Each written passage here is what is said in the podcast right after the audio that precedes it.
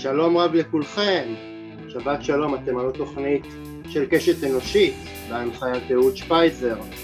כמו תמיד, וכמיטב המסורת עם הפעילים והפעילות החברתיים והיזמים, הפאנליסטים, שהופכים את החברה שלנו לטובה יותר, תוכנית מיוחדת שכמוה גם המנחה אדם מיוחד על הרצף האוטיסטי, וכמדי שבוע אני אומר לכם, אה, קהל יקר וקדוש שלי, שהתוכנית הינה תוכנית של אדם פרטי ומאוד מאוד מאוד מומלץ לשתף את התוכנית כדי שהתוכנית תמשיך לצבור קהל מאזינים נוסף. בואו נתחיל. בעוד שבועיים ישובו תלמידי ישראל לבית הספר. עבור חלקם זאת תהיה שנתם הראשונה במערכת החינוך. עבור חלקם זאת תהיה שנתם האחרונה. אחרי זו מערכת חינוך הם יחזרו. כלל לא בטוח. וכל זה כשברקע נשמעים שוב איומים על עיצומים ועל שביתות שלא יעשו טוב למערכת החולה ממילא. בין אם ייפתר המשבר ובין אם לאו, כבר עכשיו נראית כמו עובדה מוגמרת האמירה כי למערכת החינוך היום אין חזון ונשארה רק בירוקרטיה אפורית ומדכאת. כדי להבין איך אפשר לצאת מהקופסה אני גאה להציג את האורחת הבא של קשת אנושית. היא מובילה מהלך של למידה מבוססת על בחירה שנקרא אה, מודל 40-40-20 היא בעלת תואר ראשון בעיצוב ותואר שני במנהל עסקים. לאורך הקריירה היא עסקה בעיצוב, בפיתוח מוצרים, הדרכה והוראה, כתיבה שיווקית ויצירתית. בשנת 2014 נבחרה לכהן אה, כחברת מועצה ומחזיקת תיק החינוך ביישוב קדימה צורן ולאחר הפרישה המשיכה לעסוק במחקר חינוכי. בשנת 2019 התמודד המודל שלה על השתתפות בחממת היוזמות של אגף מחקר ופיתוח של משרד החינוך וזכה לציון גבוה ביותר מבין אה, המיזמים המתמודדים. במסגרת החממה זכה המודל לליווי של משרד החינוך ואף למימון אה, פיתוח המודל בתיכון איתן ויחד איתו עוד בתי ספר שאימצו את היוזמה לחיקם. יש לי את הכבוד לארח את מיכל זק, שלום מיכל. שלום אהוד. מה שלומך? בלי עין הרע, הכל בסדר. הלחות ירדה, החום סביר, המזגן פועל, תודה. אה, טוב, זה, זה העיקר, את יודעת, אנחנו יושבים אה, במזגן באירופה חום אימים. אה, היינו רגילים לחשוב שבאירופה תמיד קר, ופתאום אנחנו רואים שההפך הוא הנכון, שגם ב, ביבשת הקרה הזאת יכול, יכולים לראות תופעות ש... אם היינו רואים אותם מלפני חמישים שנה היינו בטוחים שזה, שזה אבסורדי לחלוטין ושזה לא יכול להתקיים אבל הנה זה קורה ממש לנגד עינינו. נכון, מצער אז, אבל נכון. אז, אז, אז מיכל, מהצוות שהיא גם אשת חינוך, בואי, בואי תסבירי לי איך, אה, איך את מקפלת בתוך האישיות שלך את שני הדברים אה, גם יחד.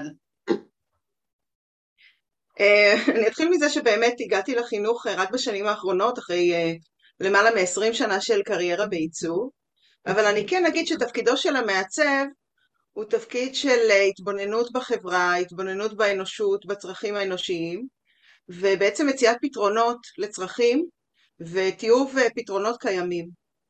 ואם אנחנו מסתכלים על מוצרי צריכה, אז בית ספר הוא מוצר צריכה מאוד פופולרי. הוא קיים uh, בכל העולם, משתמשים בו מיליארדי ילדים, אה, והוא אה, צריך שדרוג, הוא דורש עיצוב מחדש. בית הספר הקיים, הממלכתי, המוסדי, עדיין מאוד מאוד דומה לטלפון חוגה, והילדים משתמשים כבר בסמארטפון. אז אנחנו צריכים אה, בעצם לעצב אותו מחדש ולארגן מחדש את המוצר הזה שנקרא בית ספר, את השגרה הזאת שנקראת למידה, ואני מוצאת את עצמי משתמשת בהרבה מאוד כלים כמעצבת, אה, בתהליך הזה של ליווי בתי ספר בהתחדשות פדגוגית ועדכון המערכת. את יודעת, אימא שלי, אה, גילוי נאות, היא, היא מעצבת והיא באמת הראשונה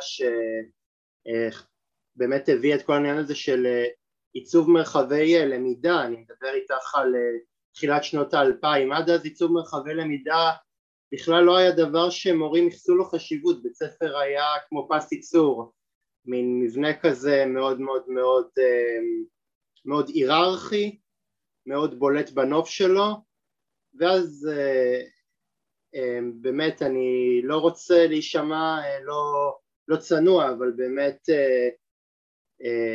בתחילת שנות האלפיים באמת היה מין פרץ כזה של עיצוב מרחבי למידה ובאמת חשבו על זה שבית ספר זה לא רק מוסד שאנשים מתחנכים בו, ילדים מתחנכים בו ובאמת רוכשים את האלף בית ואת המתמטיקה אלא באמת מדברים על איזשהו מוצר, מוצר צריכה לכל דבר ועניין שצריך באיזשהו מקום להיות מגרה, לעניין, להיות באיזשהו מקום גם אטרקטיבי.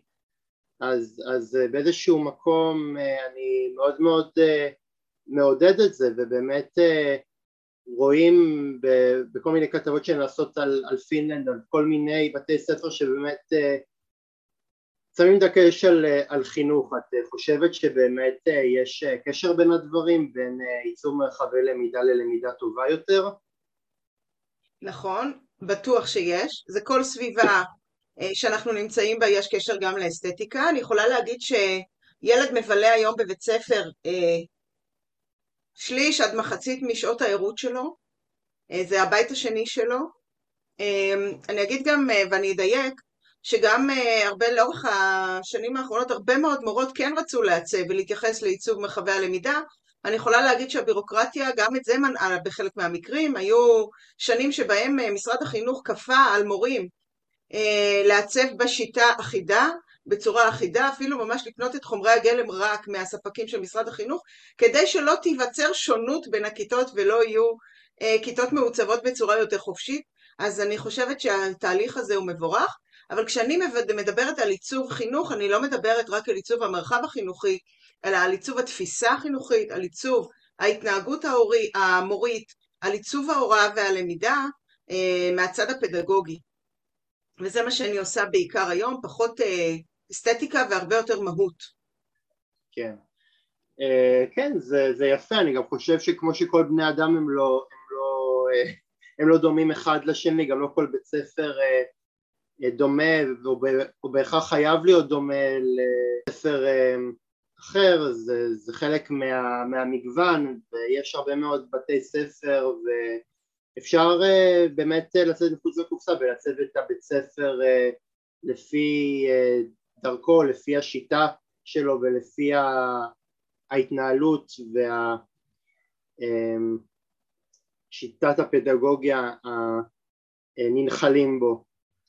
אה, מיכל, במה המודל 40-40-20 שונה מחינוך דמוקרטי שאותו אנחנו מכירים מבתי ספר מפורסמים ברחבי הארץ כמו בית ספר קהילה ביפו, עינות הירדן בקיבוץ אמיר ובית הספר הניסוי בירושלים? אז אני אגיד ככה, קודם כל, כדי לסבר את האוזן, אה, במדינת ישראל יש מעל 5,200 בתי ספר, מתוכם מיוחדים, מה שנקרא מוגדרים כשונים, מיוחדים, אלטרנטיביים, דמוקרטיים, אנתרופוסופיים, מונטסורים וכולי, יש 172. זאת אומרת 90% מהמערכת, מעל 90% מהמערכת נמצאת במה שאנחנו קוראים לו חינוך ממלכתי מסורתי.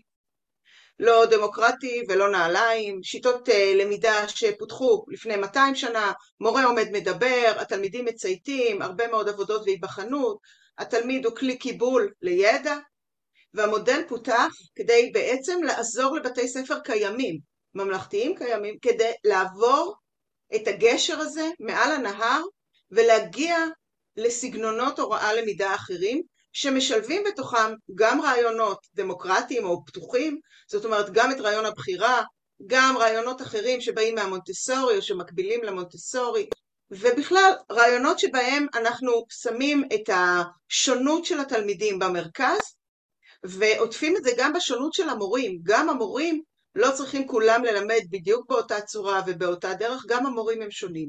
ברגע שאנחנו נבין שהמגוון הוא דבר חיובי ודבר מפרה דבר שפותח את הראש וגם מאפשר לנו אה, הרחבת אופקים, אז אנחנו נראה שהשיטה האחידה מאבדת מהכוח שלה, אנחנו גם רואים את זה בשטח, והמודל מציע בעצם חלופה מאוד מובנית למה שקיים היום בשטח בציבור בחינוך הממלכתי.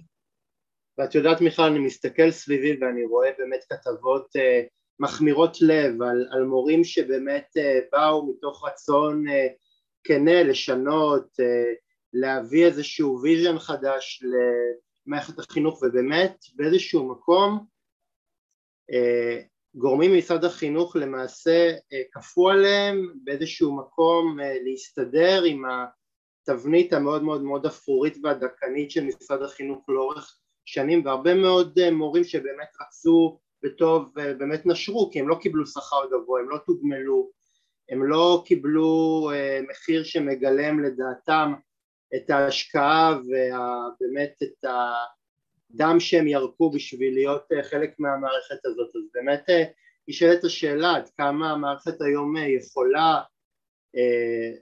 להחריג לצורך העניין בתי ספר שבאמת משוועים לטיפוסים כאלה שחושבים מחוץ לקופסה, עד כמה המערכת היום בכלל יכולה או בכלל רוצה באמת להתגמש ובאמת לשנות את תורה כי אני מתרשם שהרבה פעמים הרבה מורים רוצ...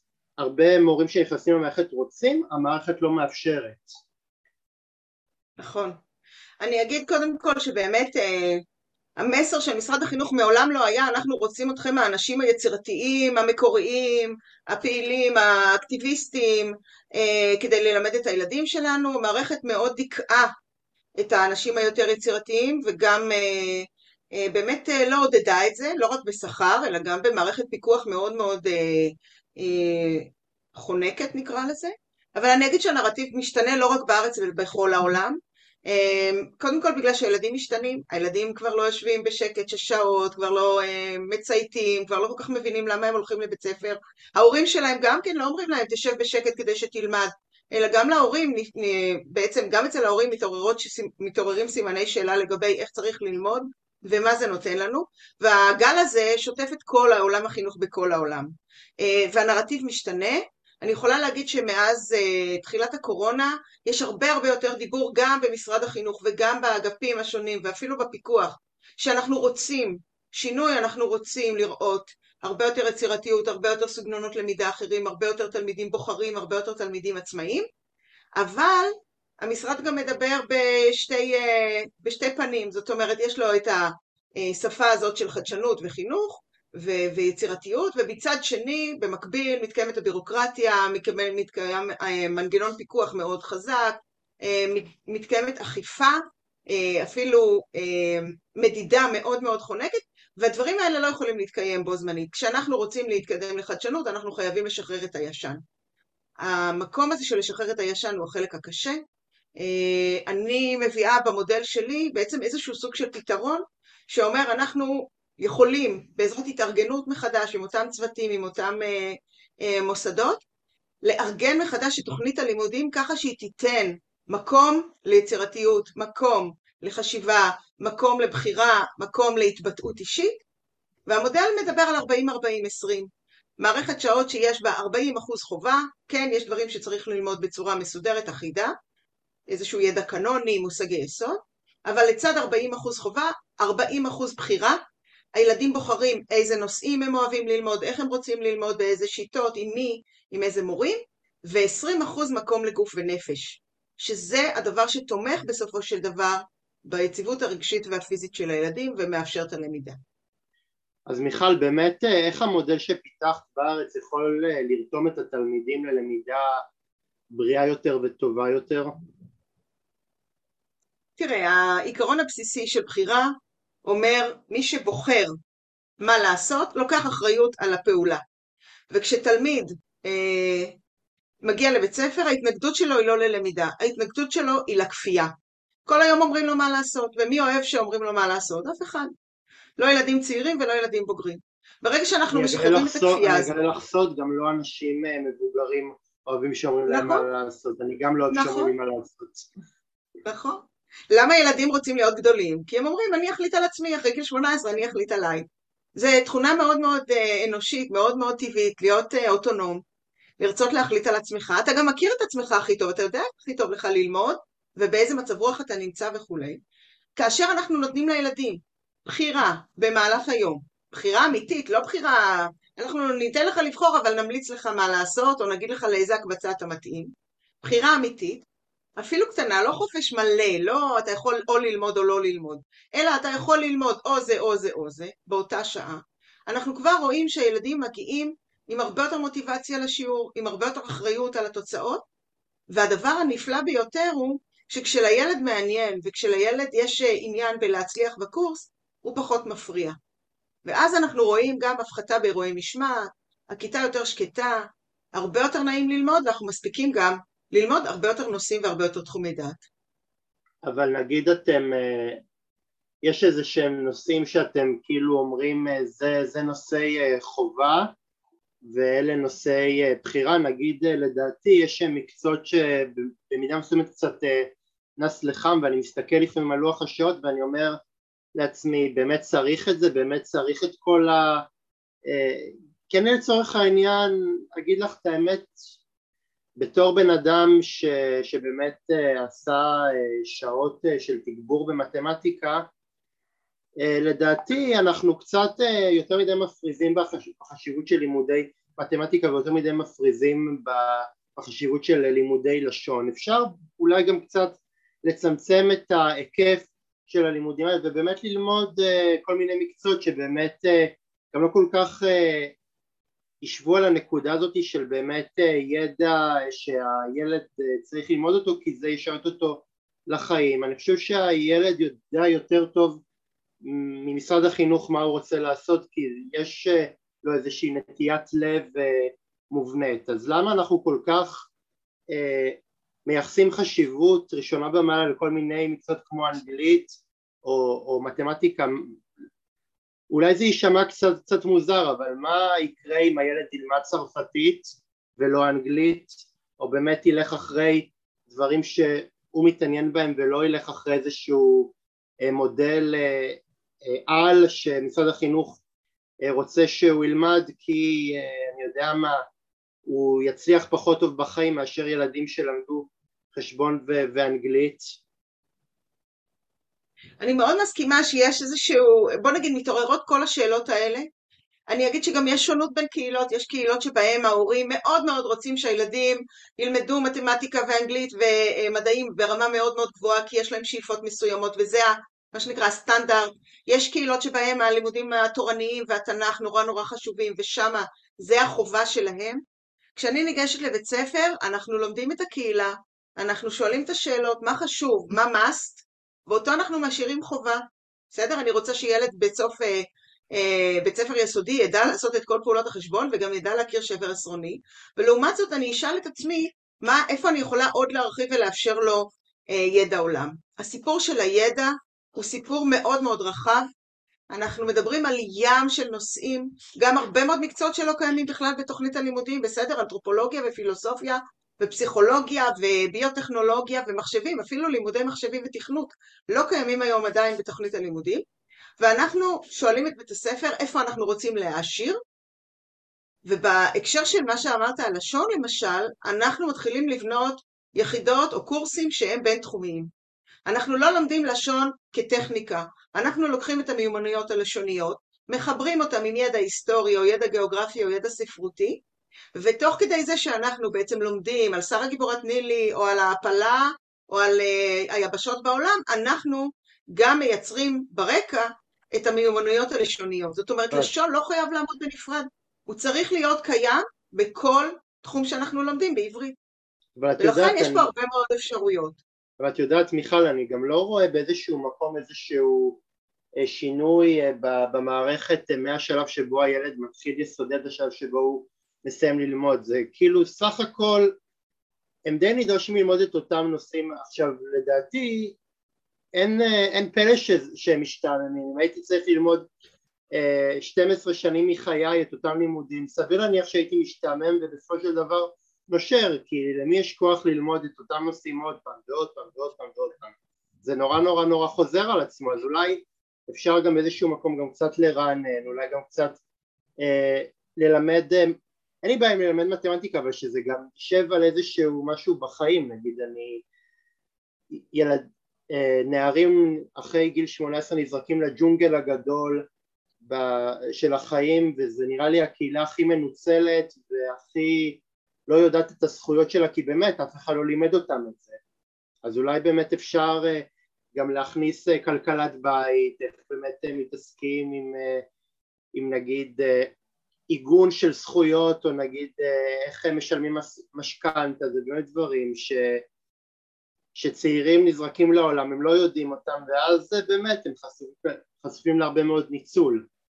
ולדעתי אפשר להכניס את זה כי, זה כי זה החיים עצמם זה לא נכון. משהו אמורפי שקיים מעבר להרי החושך זה מה שקורה כאן ועכשיו. נכון לגמרי אנחנו ממש חוטאים לתלמידים אני זוכרת את עצמי מגיעה לשיעור ראשון בכלכלה בגיל 34 בתואר שני ושואלת את עצמי, איך יכול להיות שעד היום לא למדתי את התחום הזה? זה תחום כל כך מעניין, כל כך מרתק, כל כך רלוונטי לחיים, ולא נגעתי בו. וכשאנחנו מדברים על מודל 40-40-20, אנחנו מעודדים את בתי הספר להכניס קורסים בכלכלה או בניהול תקציב או בניהול כסף או בהיכרות עם אה, מושגים מכסף כבר בכיתות ג' וד'. בסדר? לא צריך לחכות לתיכון ולדבר על משקאות, אה, משכנתאות. אנחנו רוצים להכניס הרבה הרבה יותר ידע עולם ולשלב אותו עם החיים כבר ביסודי לטפס איתו לחטיבות הביניים, וכשאנחנו מגיעים לבגרות, כשכולם עסוקים רק בבגרויות, אנחנו כבר מגיעים גם עם אהבת הידע, גם עם ידע עולם, גם עם הרבה מאוד כלים, שאחר כך יכולים לשמש אותנו בחיים. מיכל, יש כאן במשרד החינוך מלא נוקשות כשמדובר ברעיונות חדשים ומקורים בתחום החינוך. אילו עיריות בכל זאת הצלחת לעניין בקשר למיזם שלך? אז אני יכולה להגיד שמאז הקורונה הרשויות מבינות שיש להם אחריות מאוד גדולה אה, לגבי המערכת החינוך המקומית שלהם, ושבסופו של דבר הם נותנים את הדין אם מערכת החינוך היא טובה או לא טובה. משרד החינוך מנסה לייצר שוויוניות וזה בסדר, וחלקים מאוד גדולים במשרד החינוך הם אה, מוצדקים, זאת אומרת, יש אה, צורך בפיקוח ובאיזשהו סוג של מנגנוני ניהול ובקרה של הרשויות, אבל בסופו של דבר לחלק את הסמכויות בין השלטון המרכזי לרשויות זה מאוד מאוד חשוב, כי הרשויות באמת מכירות את הקהילות ומכירות את הצרכים. אני יכולה להגיד שבערים הגדולות כמו ירושלים ותל אביב ממש לקחו את הנושאים האלה בשתי ידיים, אבל אה, אני באופן אישי עם המודל יכולה להגיד לך שאני עובדת כמעט מדן ועד אילת, אני עובדת גם בכפר סבא ובמודיעין, ואני עובדת גם עם אשקלון ואשדוד, שדווקא אני יכולה להגיד לכם שבמחוז דרום בפריפריה וגם במחוז צפון יש חדשנות פדגוגית לפעמים הרבה יותר גדולה מאשר במרכז, אמ, ובסופו של דבר היום בית ספר שרוצה לעשות שינוי ורוצה אה, להשביח את הלימודים ותוכנית הלימודים ואפילו לשנות אותה, משרד החינוך לא יעצור בעדו. מה שמשרד החינוך עושה זה שהוא צריך להפסיק להטביע את המערכת בבירוקרטיה ובמדידות ובהערכות וברעיונות שלו ולשחרר קצת את ההנחתות מלמעלה כדי שבית הספר יוכל באמת להשקיע זמן בלפתח את מה שמתאים לו ואנחנו רואים איפה שזה קורה, זה ממש, תוך שנה אנחנו רואים ילדים שאוהבים ללכת לבית ספר, לא רוצים להפסיד את היום שבו יש להם קורסי בחירה.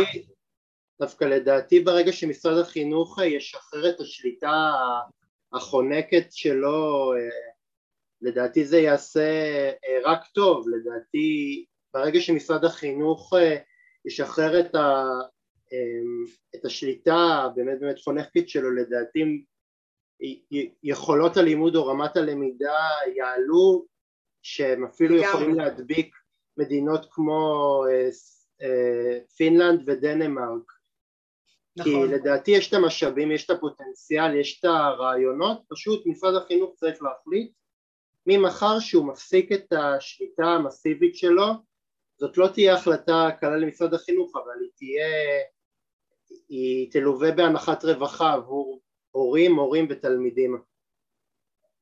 אני מאוד מסכימה, אם לא אמרתי את זה קודם, אז אני מאוד מסכימה. כמה שיותר לתת, בוא נגיד ככה, מורים הם אנשי מקצוע, מנהלים הם אנשי מקצוע, צריך להתחיל לתת להם את הכבוד הראוי להם, הם יודעים מה הם עושים, הם עושים עבודה מאוד אה, חשובה, והרבה מאוד פעמים כשהם לא עושים את מה שהם צריכים, זה בגלל שהמערכת לא מאפשרת להם, בגלל שהפיקוח מכתיב מלמעלה אה, אה, כל מיני כללים אה, אחידים, אני כן יכולה להגיד שאת כל מערך הפיקוח אפשר להסב למערך הדרכה. הדרכה ותמיכה, בתי ספר צריכים תמיכה, צריכים הדרכה, צריכים עזרה, מנהלים לא עובדים בוואקום, הם רוצים לעבוד ביחד עם אנשי מקצוע כקולגות, ובהחלט אפשר לעשות את זה בהחלטה. אני לא מצפה לשנות את מערכת החינוך מלמעלה.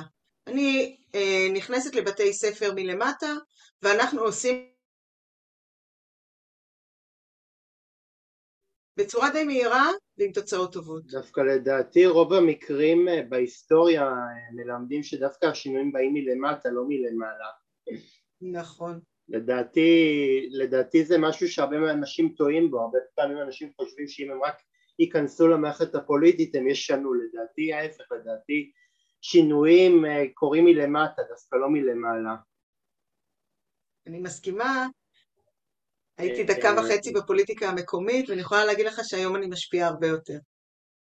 מיכל, האם אה, לפי מה שאת רואה במחקרים שאת עושה בחינוך, מורים מגיבים יותר טוב כאשר התלמידים בוחרים את נושא הלמידה שלהם? תראה, כמו כל שינוי, זה שינוי מאוד גדול בתפיסה, בסדר? זה כמו שינוי בעצם בהגדרת התפקיד שלך. מורה עד היום אה, חונך או הוכשר להחזיק כיתה, מה שנקרא. מה זה להחזיק כיתה? זה לשלוט בכל מה שקורה בשיעור, זה לנהל אותו מאלף ועד תף, זה לדאוג שכולם יושבים בשקט ומקשיבים. אה, וכשאנחנו מדברים על בחירה, זה קצת איבוד שליטה, זה קצת אומר הילד יבחר בעצמו מה מתאים לו, הילד יחליט על עצמו, אולי הוא גם לא יתקדם כמו שאני רוצה, אולי הוא יצטרך לטעות ולתקן, אבל העברת האחריות הזאת לתלמיד היא מאוד מאוד משמעותית.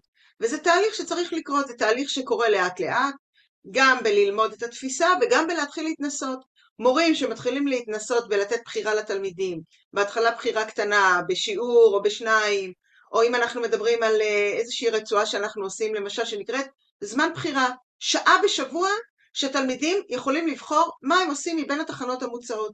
יש תחנה של שיעורי בית ויש תחנה של uh, משחקי קופסה ויש תחנה של uh, קריאת ספרים ויש תחנה של משחקי בנייה או מייקרים, והילדים יכולים כל שבוע מחדש לבחור מה הם עושים בשעה הזאת, ופתאום המורים שנוכחים בש...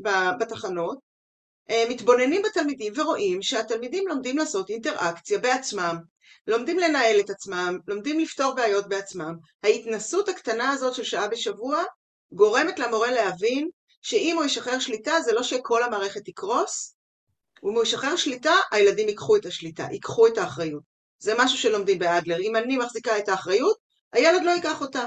אם אני מניחה אותה על השולחן ואומרת לו כך, אז הוא ילמד לקחת. וזה תהליך שקורה בבתי ספר לאט לאט, אבל זה לחלוטין אה, העתיד. אני חושב, אה, אני יכול לחשוב על זה במונחים אפילו אה, אה, ביתיים, אני יודע, אם אתה משאיר רצפה מלוכלכת והבן נסקל לרצפה כשהאימא כל הזמן גוערת עליו ואומרת לו תנקה את הרצפה, הילד לא ינקה את הרצפה, אבל ברגע שאימא תיעלם והוא יישאר עם הרצפה המלוכלכת והוא יבין שזה האחריות שלו לנקות אותה, הוא ינקה אותה. לחלוטין. אנחנו לא יכולים להחזיק באחריות אה, בעצמנו ואז להגיד גם הילד הוא לא אחראי. זה לא החוכמה. אנחנו צריכים לשחרר אחריות כדי שהילד ייקח אותה, גם על הלמידה שלו, גם על ההצלחות שלו, גם על הטעויות שלו. בלי טעויות אנחנו יודעים, גם כבני אדם מבוגרים, בלי טעויות לא לומדים. לומדים הכי טוב מלקבל מכה, מכה לפנים, מה שנקרא. מיכל, אה, מהי השיטה לבחינת הישגי אה, לימוד במודל החינוך אה, תלוי בחירה? שפיתחת? תראה, אנחנו לחלוטין קודם כל מגדירים שכל שיטה חדשה צריכה להביא לתוצאות טובות יותר ולא טובות פחות. זאת אומרת, אנחנו לא באים עם רעיון הבחירה ועם הקורסים כדי רק לעשות fun לילדים, זה לא חוגים. הרעיון הוא ששיטת הקורסים תחליף את השיטה הפרונטלית היום של אה, שיטה אה, של מערכת השעות, וכדי להחליף שיטה ישנה בשיטה חדשה צריך לבנות לה גם מנגנון הערכה רלוונטי. כל מורה שכותב קורס, הוא כותב לעצמו גם מהי ההצלחה של הקורס, מה אני מצפה שהתלמידים יקבלו בסוף הקורס, אנחנו קוראים לזה מתנות, איזה מתנות אני נותן לתלמידים בקורס שלי, ואיך אני מודד הצלחה. האם הצלחה היא רק שינון של החומר, היכרות עם החומר, האם הצלחה היא גם הבנה של החומר, איך אני בודק הבנה? האם באמת מבחן בודק הבנה? לא תמיד. אנחנו יודעים שילד יכול לקבל ציון מאוד טוב במבחן ולא להבין את החומר, רק לדעת לשנן אותו. אה, אנחנו גם מדברים על תוצר. איזה תוצר בסוף הקורס יאפיין את ההצלחה של הלמידה? האם אנחנו רוצים להכין תערוכה, מצגת, סרטון, פעילות קהילתית, כל מיני סוגים של תוצרים יכולים להראות לנו שהילדים הבינו, הפנימו ויודעים להציג את החומר הזה או את הידע הזה החדש שהם רכשו גם כלפי חוץ.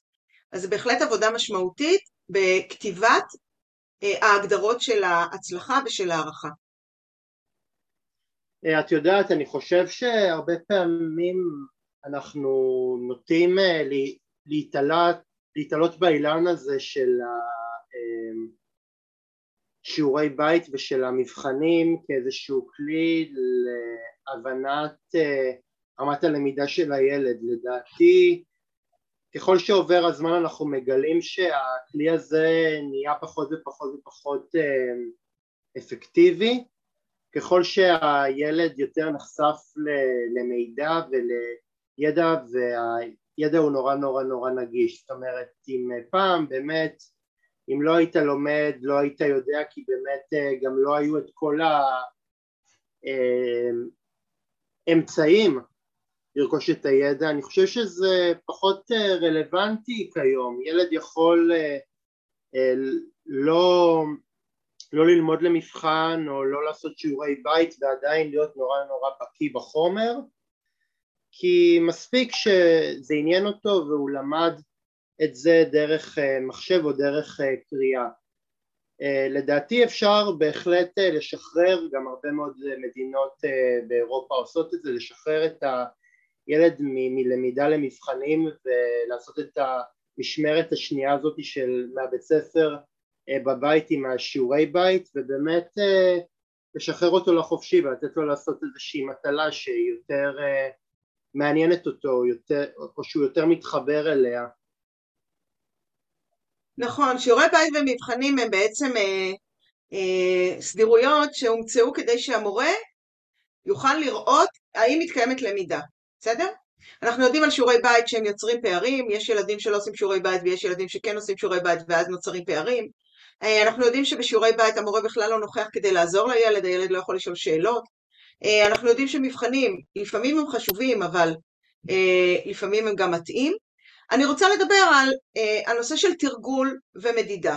תרגול כן חשוב בחלק מהמקרים, בסדר? אנחנו יודעים שתרגול מאוד עוזר למוח לזכור דברים.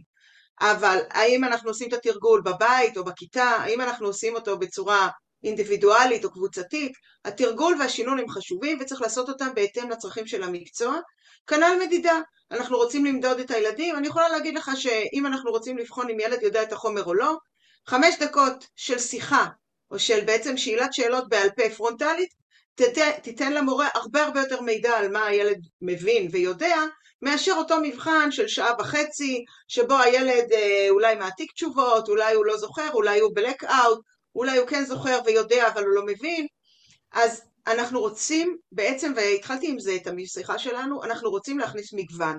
מגוון של שיטות תרגול, מגוון של שיטות מדידה, מגוון של שיטות הערכה, בהתאם לצרכים החדשים של כל מקצוע ושל כל תחום, בסדר? אולי במתמטיקה אני צריכה לתרגל הרבה יותר, מן הסתם, בגיאוגרפיה אני צריכה לתרגל הרבה פחות, ולעומת זאת אני צריכה ללמוד אה, הרבה יותר ידע שלא נלמד היום. תחשוב כמה גיאוגרפיה ילד לומד היום. הוא בקושי לומד שנה בכיתה ה', בקורונה גם את זה ביטלו, בסדר? ועוד פעם אולי לפעמים בחטיבת הביניים. ילדים לא יודעים היום איפה נמצאת יבשת אירופה על המפה, בסדר? אנחנו רוצים להחזיר את הידע מתוך עניין, מתוך אהבה, אנחנו רוצים להחזיר אהבה לידע. אם אנחנו ניתן לילדים אהבה לידע, הם ידעו למצוא אותו. פעם, אה, פעם היו אה, שיעורי אה, גיאוגרפיה בתור שיעורי חובה ב, ביסודי. אם, אם ילדים לא יודעים איפה, איפה יבשת אירופה או איפה נמצאת יבשת אסיה, שישראל היא חלק ממנה, אז מצבנו עגום. כן, זו תופעה שאומרת, כשאנחנו מורידים את השעות, הילדים מקבלים פחות ידע, אין מה לעשות. מיכל, מי ההשראה החינוכית שלך לכל המסע הזה שעברת מבוגרת עיצוב בשם קרל אשת חינוך? וואי, האמת שיש הרבה אנשי חינוך אה, שנותנים הרבה מאוד השראה, ביניהם יעקב וכט, שהוא באמת אה, האדם שהמציא את הבית ספר הדמוקרטי בישראל ובעולם, אבל אה, אני אגיד שכל הסיפור שלי עם חינוך מתחיל מסבתא שלי. סבתא שלי הייתה מורה מיתולוגית, די נון קונפרמיסטית, בשנות ה-60 וה-70, בקריות, קיבלה הרבה מאוד עולים חדשים ולימדה אותם, היא אהבה מאוד את הלמידה וכבר היא דיברה על למידה יצירתית, למידה מותאמת לילד, התנגדה מאוד לבירוקרטיה, התנגדה מאוד ללמידה מאוד מספרים, מאוד אחידה. לא רבים יודעים אבל ההצגה המורה לחיים שרצה מדי פעם בתיאטרון מבוססת עליה, ואני חושבת שאת כל הגישה שאומרת הלמידה צריכה להיות מותאמת לילד והיא מתנה לילד, וזה התפקיד שלנו, לא להגיד אני לימדתי והילד יבין יבין, לא יבין לא יבין, אלא אני נותן את זה כמתנה לילדים, גם את הידע, גם את המיומנויות, גם את ההבנה, זה הגיע מהבית, מבית סבתא, ומבית שבו דיברו כל הזמן חינוך. זה, זה מקסים. אני חושב ש, שהרבה, שהרבה פעמים כשמדברים על מורה לחיים, אני חושב שהרבה פעמים אה, קצת אה, חסר בז'רגון שלנו החינוכי את הדמויות האלה שבאמת אה, מלווים אותנו בחיים ולדעתי באמת צריך להחזיר את, ה, את התפקיד הזה של המורה למקומו הטבעי לדמות שבאמת היא נערצת והיא סמכותית והרבה אנשים ילדים תולים בעיניים והולכים בדרכה ולדעתי משרד החינוך קצת הפך את המקצוע הזה, ההוראה למקצוע בזוי, ואני הרבה פעמים רואה את המשכורת שבו מורים משתכרים, ולדעתי גם אם מורה היה מאוד מאוד רוצה להיות אה, דמות שהיא אה, מודל לחיקוי, עדיין המעמד והמשכורת לא מאפשרת את זה, אז לדעתי צריך לחשוב על זה, איך הופכים את המורה להיות חזרה דמות אה, מוערכת ונערצת. אני מסכימה, ואם אתה זוכר פעם המורה היה מגיע לכיתה והוא היה בונה את השיעור. הספר היה בשביל המורה, הספר היה כדי לעזור למורה לבנות את השיעור. היום הספר הוא הדרך היחידה שבה המורה יכול ללמד, אנחנו צריכים קצת לשחרר את הספרים וקצת להחזיר למורים את האוטונומיה לכתוב את החומר, לתכנן את החומר, להחליט איפה הם עוצרים ואיפה הם ממשיכים ואיפה הם מרחיבים. המורה הוא צריך להיות מנהל התוכן, הוא לא יכול להיות רק צינור שמעביר מידע מנקודה לנקודה.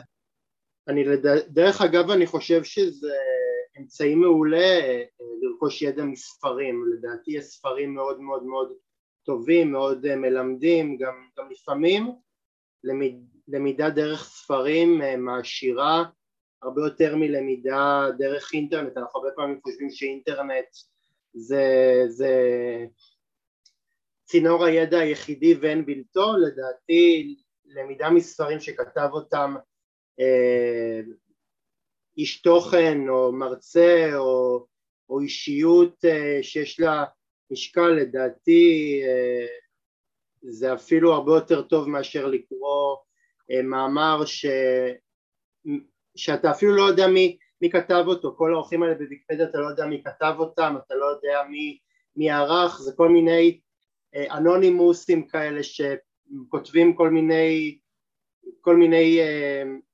מאמרים ודווקא uh, ספר שכתב אותו איש שבאמת uh, ערך uh, uh, מחקרים ובאמת עשה הרצאות זה לפעמים מקור ידע שהוא הרבה יותר מהימן ו- וטוב מ... אני יודע מה, מ... לקרוא איזשהו ערך בוויקיפדיה ש... אולי האנשים שכתבו אותם הם חסרי ערך בפני עצמם. אני לא, אני לא אה, אביע ביקורת על הסיפור הזה, אבל אני כן אגיד שהסיפור של הקריאה שאתה נוגע בו הוא סיפור מאוד עצוב. אנחנו רואים בכל העולם שיש ירידה מאוד משמעותית בקריאה ובקריאה להנאה.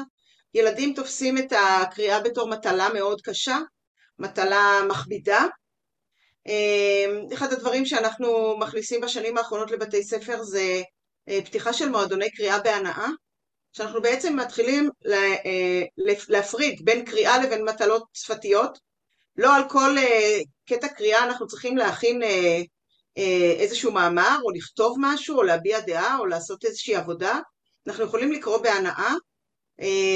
הסיפור הזה של קריאה בהנאה, אנחנו יודעים שיש בו גם תועלת של לקרב את הילדים לקריאה, גם להנגיש להם, גם לתת להם אוצר מילים, גם ללמד אותם שפה, אבל גם ללמד אותם על העולם. מי שקורא ז'ול ורן, מי שקורא בילבי, מי שקורא הארי פוטר, אה, הוא יותר משכיל ויותר מכיר את העולם, וכמובן יש לו מיומנויות שפתיות יותר גבוהות ממי שלא קורא ספרים. אז בואו נתחיל מקריאת ספרים, אחר כך נלך לקריאה ברמה גבוהה יותר, ואני מסכימה, כל המחקרים מראים שקריאה היא עדיין מקור הידע החזק והחשוב ביותר אה, לצבירת ידע. כן. אני, אני פשוט אומר לא, לא לזלזל, כאילו אין לי בעיה עם מקורות ידע אחרים, אני פשוט אומר לא, לא לזלזל במקור הידע הזה. אני, אני מאוד, אה, אני מאוד אוהב אה, ספרים ומאוד מאוד חורה לי שאנשים במקום לקרוא פשוט כל הזמן נמצאים מול, מול מסכים. יש בזה גם נכון. מימד תרפויטי בלקרוא ספרים. נכון. אם אתה מצליח לייצר את זה כשגרה. ומצד שני, אם מורה מחובר מאוד לרשתות חברתיות ורוצה לייצר קורס על נושא של דימוי עצמי בעזרת uh, רשתות חברתיות או על זכויות אדם בעזרת האינסטגרם, זה גם מצוין. אנחנו גם את הכלים הדיגיטליים יכולים וצריכים להכניס הרבה יותר לטובת למידה. יש לנו מאה שנים של קולנוע למשל, בסדר? קולנוע מאה שנים של קולנוע לא נכנסים בכלל לתוכנית הלימודים. יש לנו מחשבים וטכנולוגיה שלא נכנסת בכלל לתוכנית הלימודים. יש לנו עולם שלם של רגשתות חברתיות שיכול להיות כלי עזר. אנחנו רוצים לתת למורה את הסמכות להחליט בעזרת מה הוא מלמד ולבנות את התוכנית שהכי מתאימה לו, למה שהוא אוהב, למה שהוא נמשך, למה שהוא יודע, עם הכלים הכי טובים. יש מורה שילמד בצורה מתוקשבת, כי הוא אלוף בזה, ויש מורה שילמד עם פלסטלינה, וזה גם טוב, כי הוא אלוף בזה. מיכל, אילו פרויקטים את מנסה לקדם כדי להנחיל לתלמידים ערכים שנראה שקצת עבדו אה, בעולמנו, כמו השכלה שנרכשת על ידי קריאת ספרים, אה, ציינת את זה מקודם, אינטראקציה חברתית שלו, נרכשת דרך מסכים והידוק הקשר אה, עם הטבע, אז קודם כל במודל יש דגש על אה, הנושא של גוף ונפש. אמ, בבתי הספר היום יש לנו אמנם חינוך גופני ומעט אומנות, אבל אין לנו באמת זמן להבעה אישית, יצירתית, רגשית, אה, פיזית, גם מספר השעות הוא קטן מאוד. אנחנו רוצים להגדיל את המקום הזה, אנחנו חושבים שהרווחה הרגשית, החברתית וגם הפיזית של הילד הם אלה שתומכים בסופו של דבר ביכולת שלו ללמוד. ילד שמאוזן רגשית חברתית ושנינוח פיזית ויש לו מקום להביע את עצמו בתחומים האלה, הוא פנוי ללמידה. אז אנחנו רוצים להרחיב את זה וזה לאו דווקא חייב להיות ב, אה, בשיטות הרגילות, אנחנו מאפשרים למורים לפתח קורסים, יש לנו קורס במקרמה וקורס ביוגה וקורס בכתיבה אה, יוצרת, זה תחום שכמעט נעלם לגמרי מתוכנית הלימודים, כתיבה יוצרת הוא תחום של הבאה אה, וכמובן הרבה מאוד תנועה, בוקר של תנועה, אז uh, האינטראקציות האלה החברתיות, הרגשיות והפיזיות הן מאוד מאוד חשובות לילדים בכל הגילאים, בסדר? אנחנו מדברים אפילו על חטיבת ביניים, בסדר? הילדים כל כך עסוקים בגוף שלהם, בואו ניתן להם את הזמן הזה גם בתוך בית הספר. Uh, אנחנו גם משלבים את המיומנויות הרגשיות והחברתיות בכל קורס. בכל קורס שהמורה בונה, גם אם הוא בונה קורס במתמטיקה, הוא שואל את עצמו, איזה אינטראקציה חברתית קורית בעבודה בקבוצות, בעבודה לבד, עם איזה אתגרים המורה או התלמיד אה, מתמודד, ואיך אני המורה יכול לעזור לו, האם יש לי קושי לעמוד בפני קהל, אולי אני אקדיש לזה זמן, אולי יש לי קושי להתמודד עם אה, כישלון, איך אנחנו נדבר על זה בכיתה, אנחנו רוצים להתייחס לכל הדברים האלה. וכמובן הנושא האקולוגי, הנושא האקולוגי חייב לתפוס הרבה הרבה יותר מקום בתוך תוכנית הלימודים, אם זה בחובה ואם זה בבחירה, זה בהחלט משמעותי מאוד.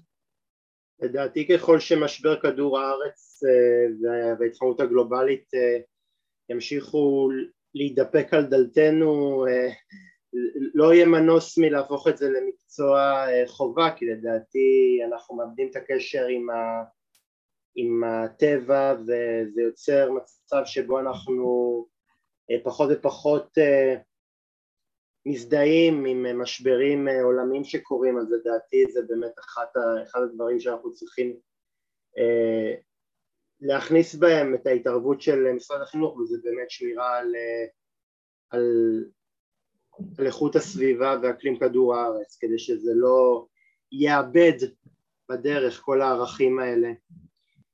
נכון, מיכל... אבל אני אגיד משהו על איכות הסביבה. איכות הסביבה היא תוכנית לימודים שנמצאת בספרי הלימוד. אבל היא לא מיושמת בפועל. אי אפשר לדבר על איכות הסביבה ולא ליישם אותה, לא להביא דוגמה אישית ולא להתייחס אליה ברצינות. הצד של איכות הסביבה הוא צד של חינוך לאחריות. הוא לא רק לקחת את הבקבוקי פלסטיק ולהפוך אותם בשיעור יצירה לג'ירפה או לאיזה חיה. הסיפור של איכות הסביבה מדבר על אחריות, מדבר על צמצום, מדבר על דוגמה אישית, ובתי ספר חייבים להיכנס לדבר הזה בצורה, בצורה הרבה הרבה יותר רצינית, עם יישום בפועל של הדברים ולא רק מס שפתיים. אה, אנחנו מדברים על איכות הסביבה אבל זה לא באמת קשור אלינו. מיכל, אה, מה תפקיד המורה במודל החינוך אמ, אה, תלוי הבחירה שאת ניסחת ואיך הוא מעביר את נושא הלמידה לתלמידים? תראה, תפקיד המורה הופך להיות קצת דומה יותר לתפקיד ההורה. מה עושה הורה טוב? הורה טוב מנגיש לילד אמצעים, מנגיש את הילד לכל מיני סוגים של תופעות, של מקורות ידע, של אירועים תרבותיים, מכוון אותו, מדריך אותו, אבל נותן לו לפתח עצמאות. נותן לו לאט לאט לפתח את העצמאות שלו בהדרגה עד לגיל 18 שבו הילד הוא לחלוטין עצמאי. גם בבית הספר אנחנו צריכים לראות את השחרור הזה, את המקום שבו המורה הוא מדריך, מלווה, מנגיש, תומך, אבל הוא לא חייב להיות זה שכל הזמן מדבר, לא חייב להיות זה שכל הזמן עושה את ההקנייה. הוא מאפשר לילד למצוא את מקורות המידע, לקנות אותם, הוא מסביר לו, הוא עונה על שאלות, הוא נותן הדרכה והכוונה, אבל הוא לא חייב להיות זה שמדבר 90% אה, מהזמן בשיעור.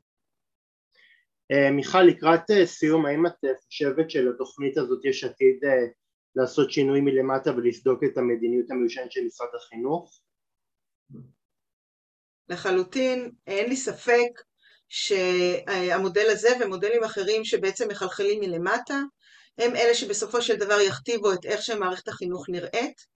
אה, בתי ספר כמהים לתהליכים האלה, הם מחכים שמשרד החינוך ישחרר והם יוכלו לבטא יותר טוב את אה, כל מה, מה שהם צברו, את הידע, את הניסיון. בסופו של דבר מנהל או מורה מגיעים עם המון ידע וניסיון מקצועיים, יש להם אג'נדה פדגוגית, הם חייבים להיות מעורבים בה, הם חייבים להיות חלק מההחלטות, איך אנחנו עושים דברים, מה אנחנו מלמדים. ו, ושוב, אני חוזרת למגוון. ככל שיהיה לנו יותר מגוון, ככל שיהיה לנו יותר אפשרויות, אז ילד יוכל לדעת שהוא מתחבר גם לסגנון למידה כזה וגם לסגנון כזה, הוא ימצא את המורה שיותר מדבר אליו, הוא ימצא את החברים שמתאימים לו, הוא ידע לעשות גם דברים שקשורים אה, לכישורים האינטלקטואליים שלו והקוגניטיביים, וגם הוא יפתח את הכישורים החברתיים והפיזיים. אנחנו רוצים גם וגם, מערכת חינוך שמאפשרת גם וגם וגם, ואין לי ספק שבעוד עשר שנים מהיום יהיו מאות בתי ספר שעובדים על בסיס בחירה, שמעודדים למידה עצמאית ושהמורה תפקידו הוא להנחות, להדריך ופחות להרצות, גם להרצות אבל לא רק. אה, מיכל לסיום, רגע, מיכל לסיום איפה את רואה את המיזם שלך בעוד אה, עשר שנים מהיום?